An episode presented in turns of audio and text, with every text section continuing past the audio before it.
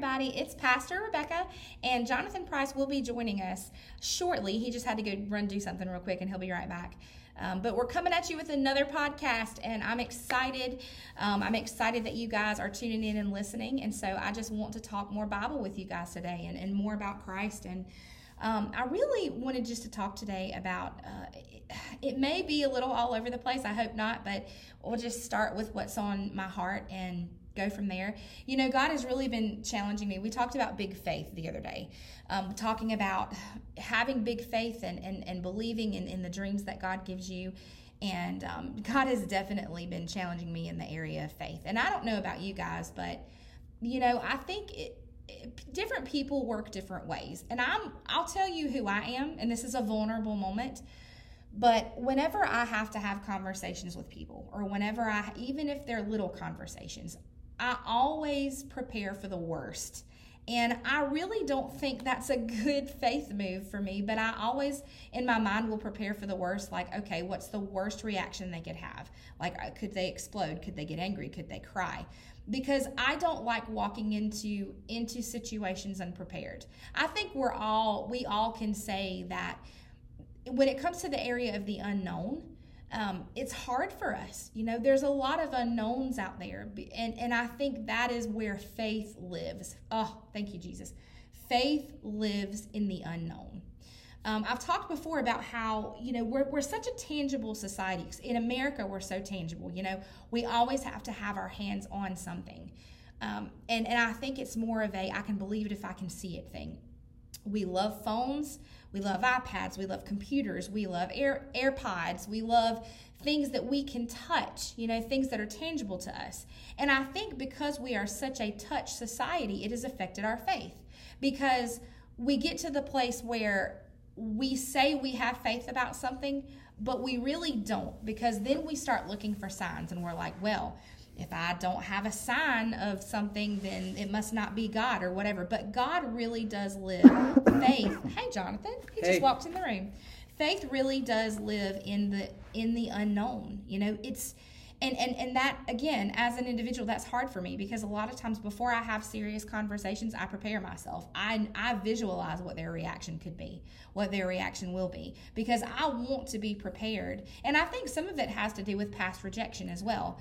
And I think we could probably do a whole podcast series on rejection and on the spirit of rejection. I think that's something that a lot of people struggle with, is a fear of rejection, even though people say they don't, because rejection is never fun. I don't care who you are. I don't care where you've been. I don't care, you know, what's going on in your life or what your mindset is. Nobody likes rejection.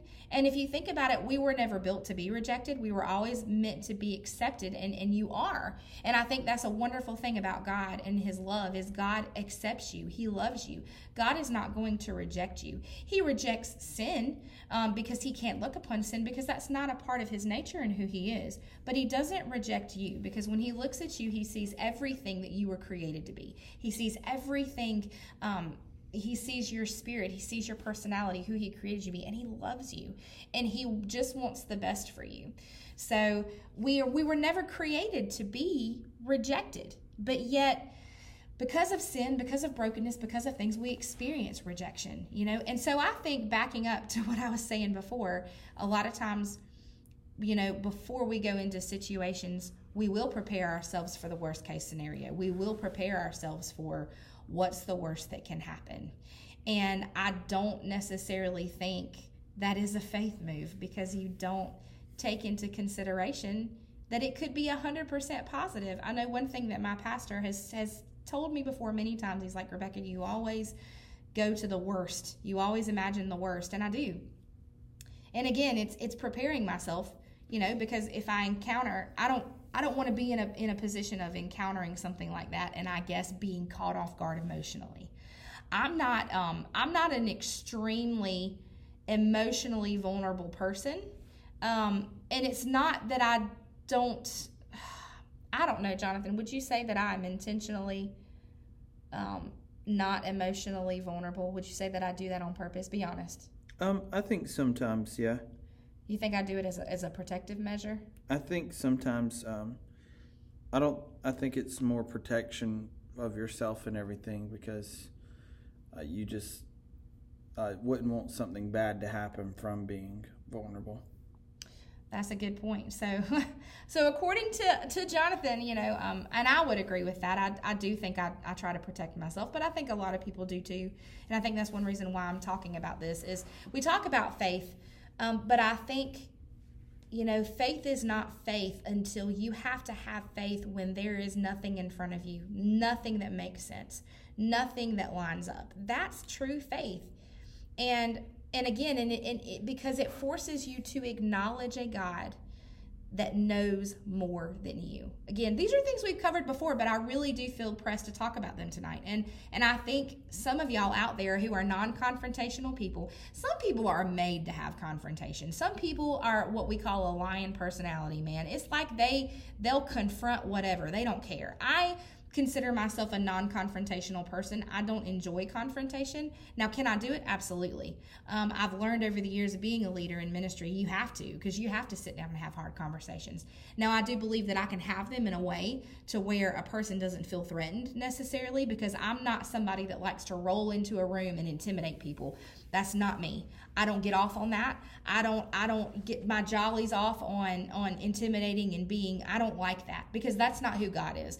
God is intimidating to his enemies, okay? But he didn't show up in an intimidating fashion to the woman at the well. He didn't show up in an intimidating fashion to Zacchaeus when he was in the tree, okay? So I like to approach people from a pastoral standpoint, a standpoint that says, this person has emotions, this person is a person, and they're experiencing life and they're going through life, and I want to take the time to understand them first, and I want to take time to, I would rather have a hard conversation in a way where the point is across, but it's not damaging to them, and it doesn't, I don't condescend to them, I don't cut them down, that's me. Now, there are some conversations where it's just gonna be a brawl, because you encounter spirits, you encounter people with rebellion, you encounter people that are going to push back, you encounter people, and no matter what you say and how well you say it,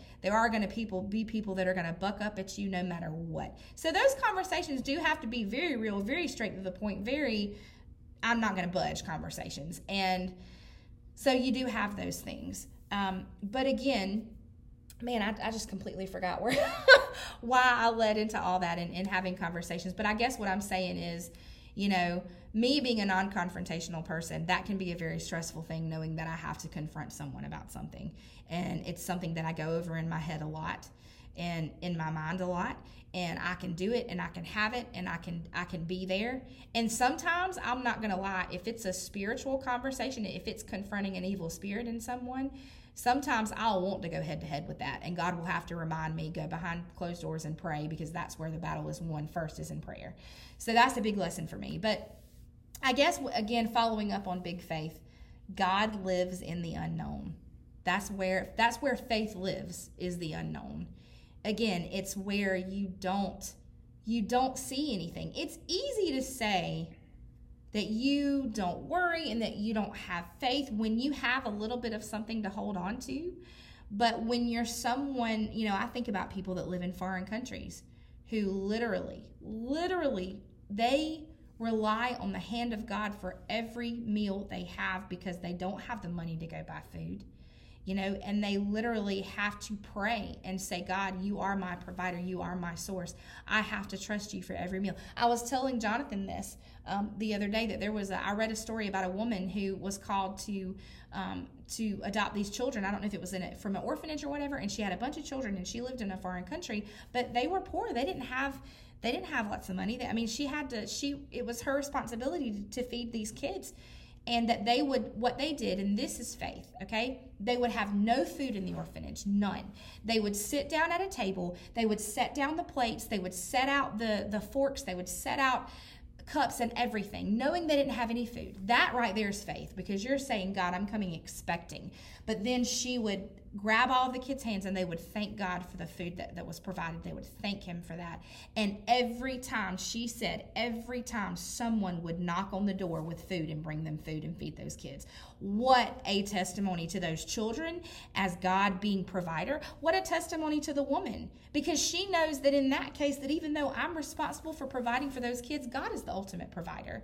But they had to live in the area of the unknown. And I think that other countries understand faith a lot better than America does, because America's a blessed nation. I praise God that we're a blessed nation, but I don't think we understand to the depth of to what some people have to have faith for, because we have so many materials here. I mean, you talk about, our missions pastors talk about going to places like Peru, and you see kids that are using water bottles like strapped to their feet because they don't have shoes. You know, you see these things, but yet you come to America sometimes and you have a kid crying at Christmas because they got the wrong color iPhone. Two different worlds, you know. And I know that's not everybody in America, and that's not everybody's story. But I'm just saying, I think that our materialism here in America really does limit our faith. I think it really does limit, because we, I guess we don't know to the extent of what true poverty is. It limits, I guess, our ability to have big faith in a lot of areas, because we're literally not having to rely on God. And I'm not wishing that on anyone by any means. But, you know, I think it is harder for Americans to truly understand what faith is, because, and to take faith steps, you know. Because you even hear it in parents with their kids. You know, if a kid believes that they need to move to another job or whatever, what's the first thing that the parents are going to say? Well, do they have insurance? Do they have this? Do they have that? I'm going to be honest with you. I stepped down from a job. I was making $33,000 a year, and God told me to step down to do ministry. I'm not making near what I made before, but when I first stepped down, you know, I wasn't getting paid. I didn't get paid till 6 months later. Start getting paid by the church something, because the pastor couldn't pay me. But I knew that's what God wanted me to do, because he told me, he's like, step down. And God told me, he said, because I told God, I was like, what am I going to do about health insurance? And he's like, you don't think I'm going to provide for you? And he has. He's provided for me. For 5 years, he's provided for me. Do I have health insurance? No, I don't. You know, I don't have health insurance. And some people would think that's a failure, and because we have this idea of the American dream, this idea of the American dream. You've got to have health insurance. You got to have life insurance. You got to have dental insurance. You got to have vision insurance. You got to have the family with 3+ kids. You got to have 2 cars. You got to have a boat. You got to have a 3-story house. Where is that in the Bible? Where is that in the Bible? It talks about God's provision, but where do you see the disciples living in 3-story houses and living it up, you know? They traveled from town to town preaching the gospel and didn't take anything with them. And God's like, it'll be provided along the way, you know? Or you look again at how God took care of his prophets, and even Israelites in the desert. They were fed manna from heaven, you know, and stuff like that, and quail. And God, I mean, God provided for them, you know, but it doesn't say that they were, you know, living in palaces or whatever. So, Jonathan, what do you think about this? I'm interested in just hearing your take on things and about faith, you know, true faith is in the unknown and what we absolutely can't see. And what do you think about all of this? So, when we first started talking about faith and everything, I forgot who said it before, but I've heard someone say faith isn't faith until it's used, you know? Like, for example, when you sit down in a chair, like most likely you are right now, wherever you're sitting, you're having faith that it's going to hold you up. It could break every single time, but you're having faith. You know, we use faith a lot more than we realized. You know, when we hop in our car, we turn it on. We don't think about it, but we're having faith that it cranks up every single time. And then we become used to it so much that we don't think it's faith. We just say, this is supposed to do that. This is supposed to. Then we build expectations of, oh, everything's supposed to go how I want it because it's how it's supposed to be. But then when it don't go our way, we're like, man, why is all this going wrong? I don't know why. And a lot of it's because you lacked faith in some things and things like that. Like For example, you could, trying to think of, just left my head. I just thought of a situation and everything, but goodness, my mind went blank. That's all right. I'll think of it in a second. See if you can think of it in a second. I did want to comment. I think that's so good what he said. We really don't realize how much faith we have in little things and little operation. When I talk to Faith about the kids in the classroom, I tell them a chair. I give them the example of a chair, and I'm like, if I have a chair on the stage and I tell everybody, hey, look at this chair, man. This chair's strong. It's a well-built chair. This chair will hold you up, and I believe it'll hold me up, but I don't ever sit in it. Do I really believe? Do I really have faith that chair will hold me? No, because faith and action go together, But I mean, you think about it. Sitting in a chair, just anywhere, and having faith that it's going to hold you up and not fall apart. Do you remember what you were going to say? Oh, so I just now thought about it. Everything. Then when we get into bad situations and stuff, we don't know what to do because we don't have a chair to sit in, which we'll use faith as a chair. We'll say, I don't know what we're going to do. I don't know what we're going to do. We don't have a chair to sit in. When in reality, God's like, here it is, faith. Here I am. Have faith in me. Sit in the chair, and you could get through it and everything. But it just comes down to exercising the faith, because faith is the currency of the kingdom. And, currency's only good if you spend it. If you're not spending it, it's worthless. But if you spend it, it has value. So you have to spend that faith, if you will, and exercise it for it to be there, or else it'll just be, you relying on yourself or you relying on someone else and not God, because a lot of things we credit to people when in reality it was God. Like, you could be like, man, I got this person saved my life and everything. I thank this person.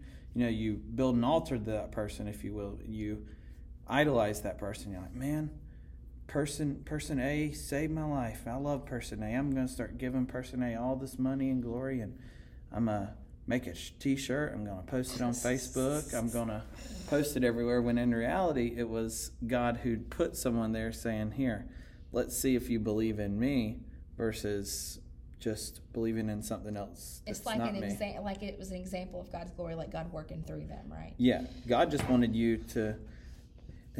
God wanted you to see Him through someone else, and that's how He uses people.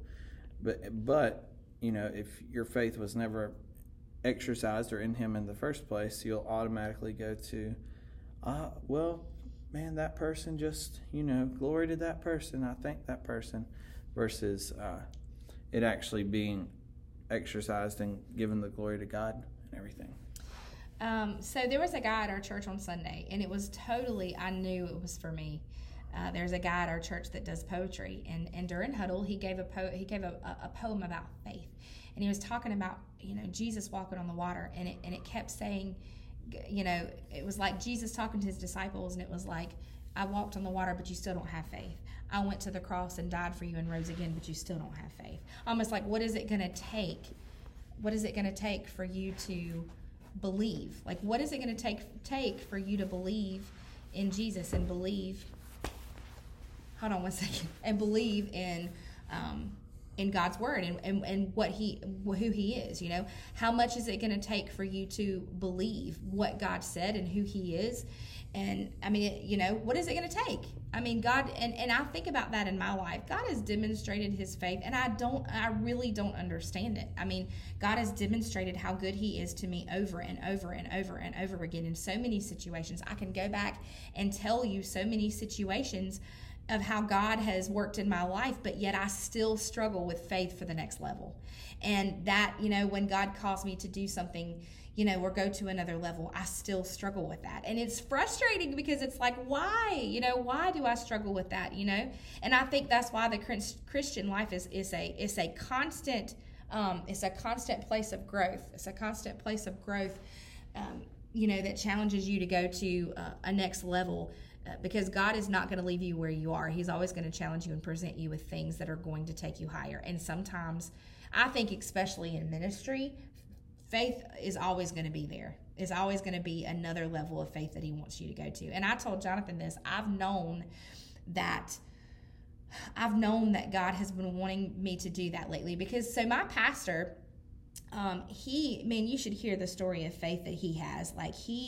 God told him to leave his job and to start a church, and they literally did not have a paycheck. They did not have a paycheck, and he has 3 kids, but God provided for them. I mean, it blows my mind. But that's a scary place to step into when you literally, we even use paychecks and things like that. When you literally step into a place where you're having to depend on God, there's no plan B. There's no backup plan. There's no, it's literally, God, I'm completely depending on you as my source, That's a scary place to be, but I do know that that's one thing that God has challenged me to stretch my faith and grow my faith and in him and say, what do you believe me for? Rebecca, you haven't had to believe me for this yet. So do you believe me? Do you believe that I'll do this, that I'll open this door, that I will provide this? Do you believe that I will do that? Or do you not? Are you going to show me? Are you going to do what I'm telling you to do? And are you going to show me with your actions and your life that you believe in who I am and that you believe what I say? God will test your faith. If you don't believe that God will test your faith, he will. He will test it, he'll test it in so many different ways, There will be situations where you'll sit there and you'll be like, I have faith for this, and you'll be preaching to other people that you have faith for this, but then God will put you in that situation and say, okay, well, you've done a good job preaching that, so are you going to live that? If I put you in that same situation, are you going to live that? And I think that's important. That's why it's important.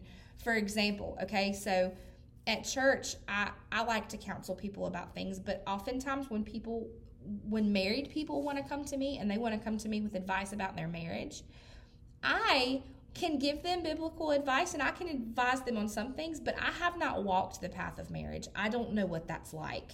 And so I'm very limited in what I can counsel them on and what I can present them on. And I'm very big on, if I haven't walked that path of life before, I don't want to be somebody that sheds a bunch of light or that counsels people in that area, because, now addiction is something that I believe I can counsel.